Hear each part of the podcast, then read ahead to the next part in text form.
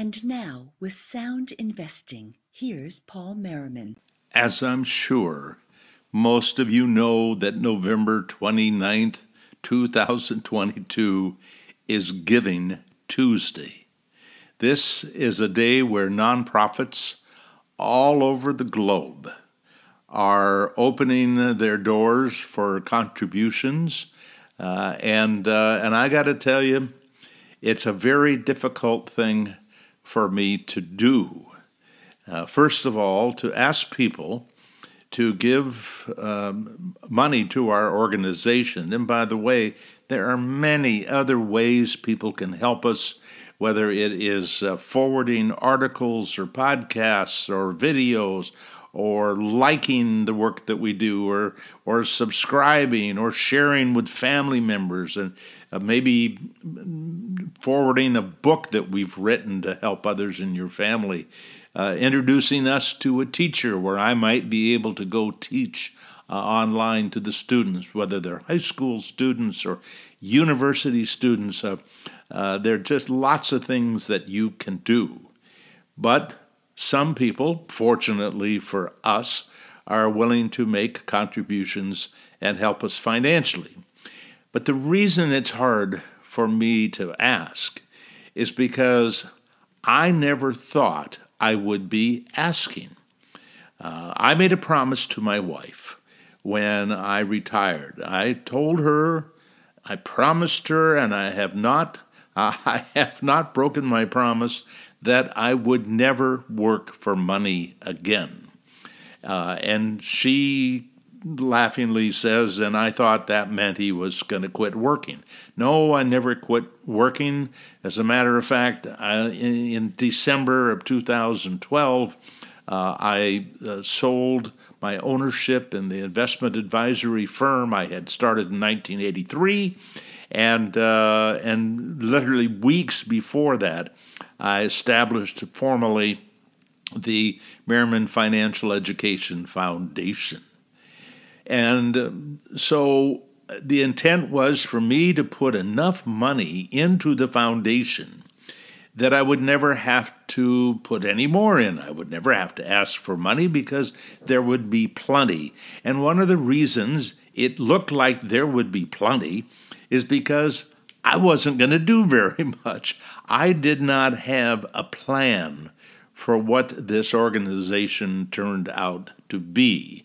And the plan at that point was that, along with the help uh, of Aisha Griffin, who I had met in San Miguel at a, um, a, a, a, book writers conference. Uh, I had met her because I took a class on how to self publish, and then she helped me self publish. I had no idea I was about to have a, a relationship with this wonderful lady for the next 10 years of my life, and she's still here working um, every week with us. Uh, she's part time, but she's here available whenever I've called.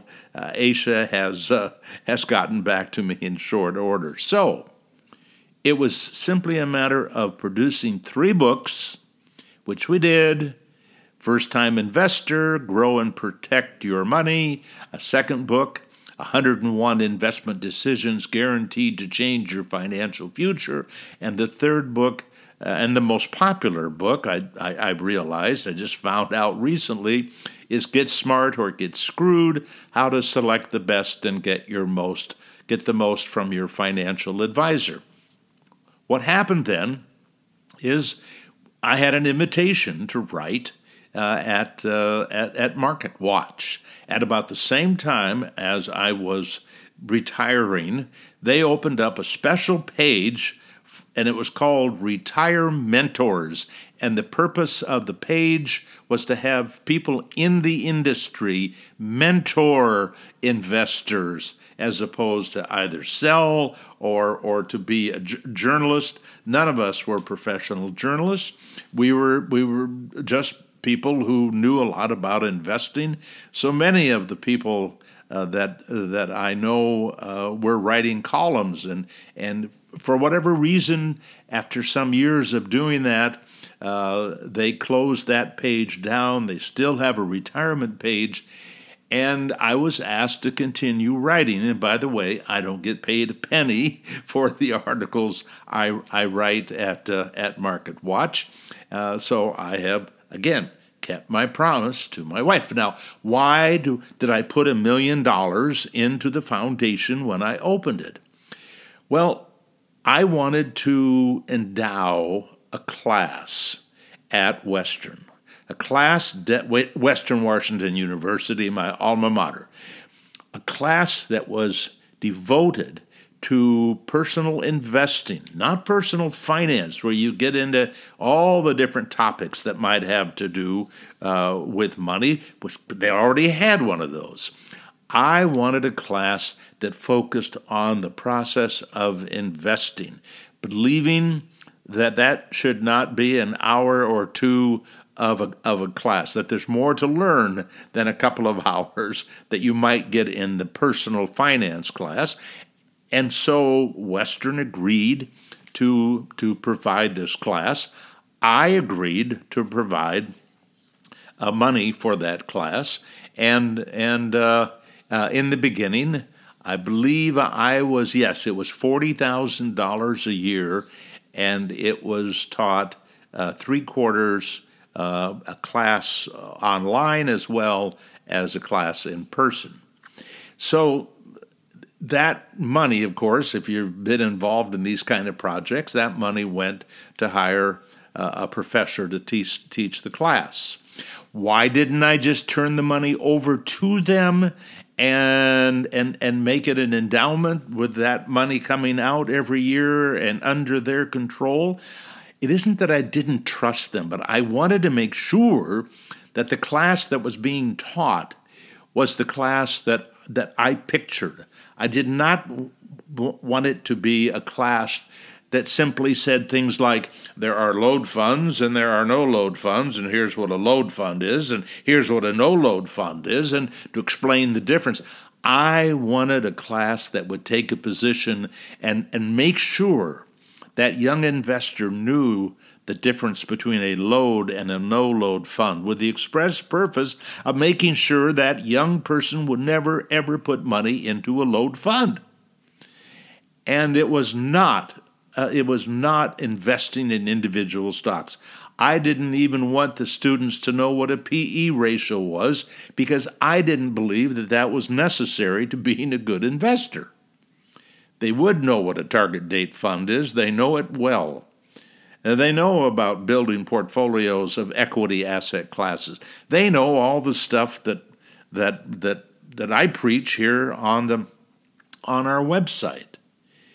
So I still intend at some day to make sure that after I'm gone that there is money to support that class. The exciting thing there is I'm now working with them and I'm giving them a little more money than I did before. I'm working with them to provide a program that every student who comes through Western, and they have, uh, I think, 15,000 plus students right now, that we'll start with a freshman class and all the freshmen they'll get they'll get exposure to different topics having to do to make them financially literate and of course the investing is a part of that. So i'm very excited about that project something that i wish uh, every college university would uh, and university would have. But then of to, to grow outside of the Western situation, uh, I needed some money to, to, to take out money in order to support uh, the people like Aisha and Margie uh, and Renee, uh, people who are working not full time, all of them part time, but helping to get our information out to the public. And, and I started putting more money in. In fact, I now put in anywhere between fifty to eighty thousand dollars a year uh, on on top of the money that we take out of the foundation to uh, to meet our our obligations. So I am spending a lot more money because we're educating a lot more people than I ever expected. I did not expect to have uh, an article that was reaching uh, over a million opens a year. Uh, our our our podcasts are over a half a million opens a year. Now, sometimes those numbers get uh, uh, skewed because we'll have a podcast or an article that just gets overwhelming uh, response. We have, I think, had uh, almost 900,000 uh, opens on a podcast that addresses the number one reason uh, to own index funds. So it's in, in some cases it's way more than a million opens on the articles if we if we have a couple of big winners during the year. But we write about 25 articles. We also write articles for AAII. Uh, we'll do three this next year. We'll do 25 articles for for um, for Market Watch, uh, and, and then we'll do a podcast a week. And and by the way, um, we have every month one of those podcasts will be dedicated to questions and, and, and answer sessions working with Daryl and Chris. Uh, they have developed a huge following. Uh, now, when I say huge, I have no idea what the number is, but I get a lot of emails from people noting how helpful those conversations are uh, that, that we have. But last year, we had donations of about $50,000, a little over 50000 not counting the money that I put in. Uh, and that was that was helpful. And and in fact, uh, the, the the the foundation's base now is able to help support uh, over uh, $125,000 a year in total expenses. I do not get a penny. I only get the only money that ever uh, that I ever get, and this would be true of Chris and Daryl, certainly, because they also are volunteering their time. But if Chris has to go someplace or uh, buy a piece of equipment in order to support his work here on on the uh, foundation for the foundation, then I insist that that uh, that we pay for that and. Uh, and uh, I will be traveling some next year. Next year, I am speaking at the Boglehead Conference, and so I I will be compensated, reimbursed for for my uh, for my travel, and uh, uh and and so it is uh, with this in mind that I that I ask for your support uh, we get we have a lot of people who who give ten and twenty five dollars. We have people who give us thousands of dollars, and uh, we have people who give us money uh, every every month. We have one fellow who gives us fifty dollars every month, and all of this is being put to work uh, to to help our educational outreach uh, get better. I am I am so enthused just recently, and I've talked about this, I'm sure, but I had the, the, the, uh, the opportunity to speak to a group of engineering students at Rutgers. Uh, we're going to play that, uh, that, that presentation in the coming weeks, but these were honor students in the engineering department at Rutgers. There were 154 uh, students who attended. Every one of them responded and gave me an idea of what of the information that I taught them, and I and I spoke to them rapid fire for uh, for 90 minutes. And I'm going to do a special podcast to answer all of their questions. I promised them I would do that, so you'll have a chance to hear the kind of questions these students had, and and they really are very good questions. But it made me realize I, I never thought of engineers as being a, a prime student for us. And, uh, and and there's a couple of reasons why that is so, but I do know from my experience when I was building my company and I was giving free lectures to the public. I had a three-hour piece that I would do. I had a six-hour piece that I would do. The purpose was to show people how to do everything on their own, whether they were buy and holders or market timers. If they didn't want to do it, then we would do it for them. But I gave them everything to be able to do it on their own. And the ones who, who came back multiple times and dug the deepest, and then the ones that I noted that were most committed for the long term were engineers. And Daryl Bahls, I've known Daryl Bahls for decades, and I first knew him because he had attended my workshops a number of times. I don't know how many, but but but more than once. And and and the work that we do because it's driven by evidence, driven by numbers, driven by probabilities, not, not probabilities that you can count on like the probabilities of gravity working. I mean, we're talking about things that are not guaranteed, but we understand the historical probabilities, and that lets us look at risk and return and and things that that that engineering kinds of minds uh, like to know. And that so I realized there are organizations like I spoke to at Rutgers all over the country.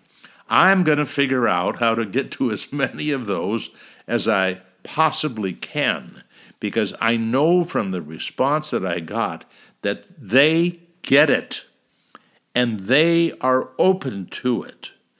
Now, let me tell you the downside of that. My wife has many times, with a sense of humor, but also makes a very serious point, and that is that our work is probably destined uh, not to help uh, the person who uh, comes from a low income uh, background. Uh, because we know in high school, where are the high schools that have the least exposure uh, to the things about financial literacy? It turns out, in large part, they tend to be in lower income areas. Those are the people who need it the most. And so my wife has gently chastised me and said, All you're really doing is making people who would otherwise be rich get richer. Well, the word rich, that's not, she doesn't mean filthy rich, but, but be financially secure. And you know something? That is true of engineers. Those people are going to figure out how to do this more than likely without my help.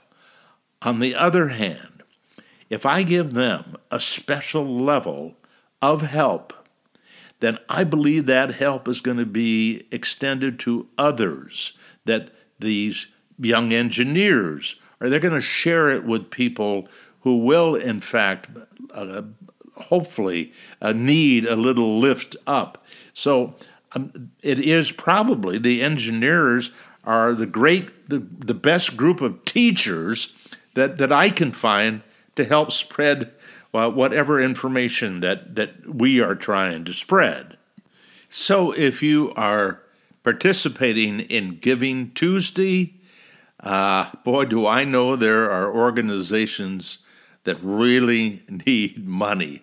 I mean, people are starving, people are in wars, people are in, in, parts of the world where they, they don't have enough water to, to grow crops there are lots of people who needed a lot more than the Merriman Financial Education Foundation.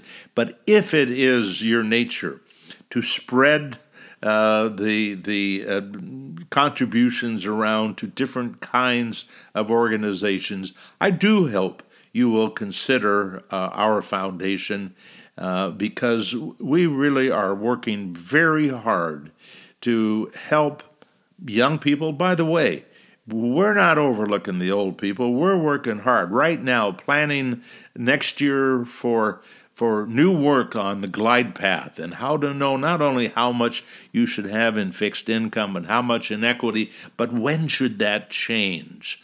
Uh, what what are the smart moves that you can take that will help you have more to spend and more to leave to others? Uh, we're going to be working on that.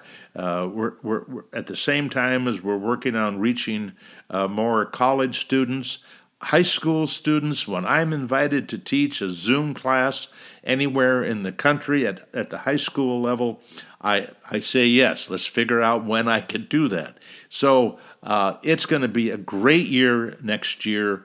Uh, I, I, I think that we are going to break records in terms of opens on the articles and the podcasts, and uh, and we're even learning how to do the videos better and and get a, a broader audience there as well. If you are uh, going to be with us this coming year, we hope that you'll make note of the financial literacy series that we do in March and April. I'll be interviewing, uh, I won't be doing Mary Beth Franklin, but uh, but Jim Hopper from the Bainbridge Community Foundation will be uh, working with her. I'll be working with Rob Berger uh, on uh, what somebody who's 40 to 65 should be doing financially. I'll be doing a piece on 20 to 40, uh, and uh, Christine Benz will be doing a piece for people who are over 65.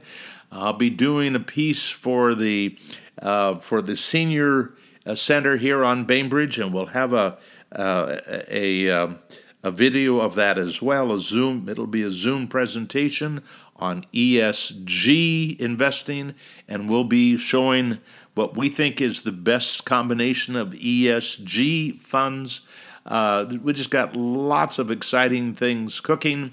I, I had promised that we would update our three f- free books that we wrote back in 2012. Uh, that's going to happen next year, not this year. I can promise that. But uh, and then we're going to listen to you because hopefully, um, even if you didn't give money, even if you didn't refer others, uh, even if you didn't pass information along to others, if you told us what's important to you and what you would like us to do to help you, we would certainly do what we can. It was those kinds of requests that led to the establishment of the truth tellers. And I am continuing even this week talking to people who I think I know know more than I do about topics uh, that are related to more financial planning, not investing. Our focus is on in, on the investing part of the process. But there are all sorts of smart people on taxes and smart people on estate planning and all of those those other important aspects. That is why we have developed the truth tellers, and every truth teller uh, will have a page and links to their work. Um, I get up every morning and I read the work of Ben Carlson uh, and and uh, of a common a wealth of common sense, uh, and uh, we we highlight his work. But I, I just think for me, uh, at three o'clock in the morning when I get up, oftentimes to be able to open that article that he writes, it just gets me going. It gets me excited, and it's not about about optimism about how great the market is and where to put your money. It is helping me understand the numbers that come along with the investing process. So I want to find more people like like Ben Carlson and George Sisti and, and, and, Christine Benz is a truth teller. John Rekenthaler from Morningstar, he is a truth teller. Uh, Rob Berger, oh, there's just a whole bunch of, of people that we're bringing onto our website. Website, uh, we're not we're not shills for them. Uh, we'll have a link to their site, but these are people we trust because, in the long run, you need a lot more information above and beyond investing, and we are doing what we can uh, to uh, uh, to help you find uh, the very best. And sometimes you'll recommend them to us. Uh, and if you know, by the way, we have often been uh, invited to go on a, uh, uh, a, get on an interview on some website that is dedicated to uh, investor education. And if you tell them you, that you think they should they should interview me. I have gone on those shows because you did that very thing. So that too can be helpful to our organization. And I will tell you, if you're recommending me or Chris Pedersen, I mean, Chris Pedersen, I just just think he does a magnificent. Uh, uh, um, uh, interview. So th- this was supposed to be very short. It wasn't. Nothing I do is ever short enough, I think so. But anyway, Thank you for your donations in the past. Thank you for spreading our information to those that uh, that that can be helped. Uh, we love working for your kids. We love working for your grandkids, and I hope. And my goal is for this organization to be working for your kids and your grandkids long after I am gone. So um, keep up the good work in spreading the word, and uh, and let me know what topics you would like us to to address. Uh, we don't answer every question. Rob Berger and Larry Swedroe, I think they answer every question, and. Um, I just don't have the time to do every question, but we get to as many as we can. And please include your phone number. Oftentimes, your question will is a good question, but it's not quite complete. And and rather than start getting into a exchange of emails, I just rather pick up the phone and call you and say, I just want to clear something up. I like the question. We'll address the question on our Q&A session, but please, just got a couple questions for you. Please include that telephone number. All the best to you and, and, and your family. I hope you had a wonderful Thanksgiving. I hope you have a great uh, holiday season and keep listening, keep watching, and keep helping as you best can. We really appreciate it. Thank you. That was Paul Merriman with Sound Investing. Sound Investing, soundinvesting.com, and paulmerriman.com are produced and exclusively owned by Paul Merriman, who is solely responsible for their content. For more information, free articles, mutual fund recommendations, and more, visit paulmerriman.com.